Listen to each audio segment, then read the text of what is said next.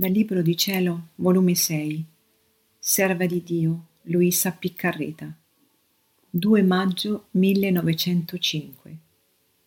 Tre sorti di risurrezione che contiene il patire.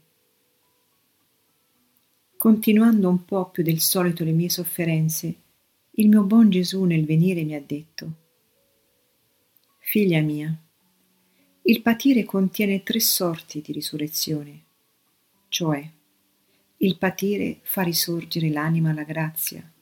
Secondo, inoltrandosi il patire vi riunisce le virtù e l'anima risorge alla santità. Terzo, continuando il patire, il patire perfeziona le virtù, le abbellisce di splendore, formandovi una bella corona, e coronata l'anima vi risorge la gloria in terra e alla gloria in cielo. Detto ciò, è scomparso.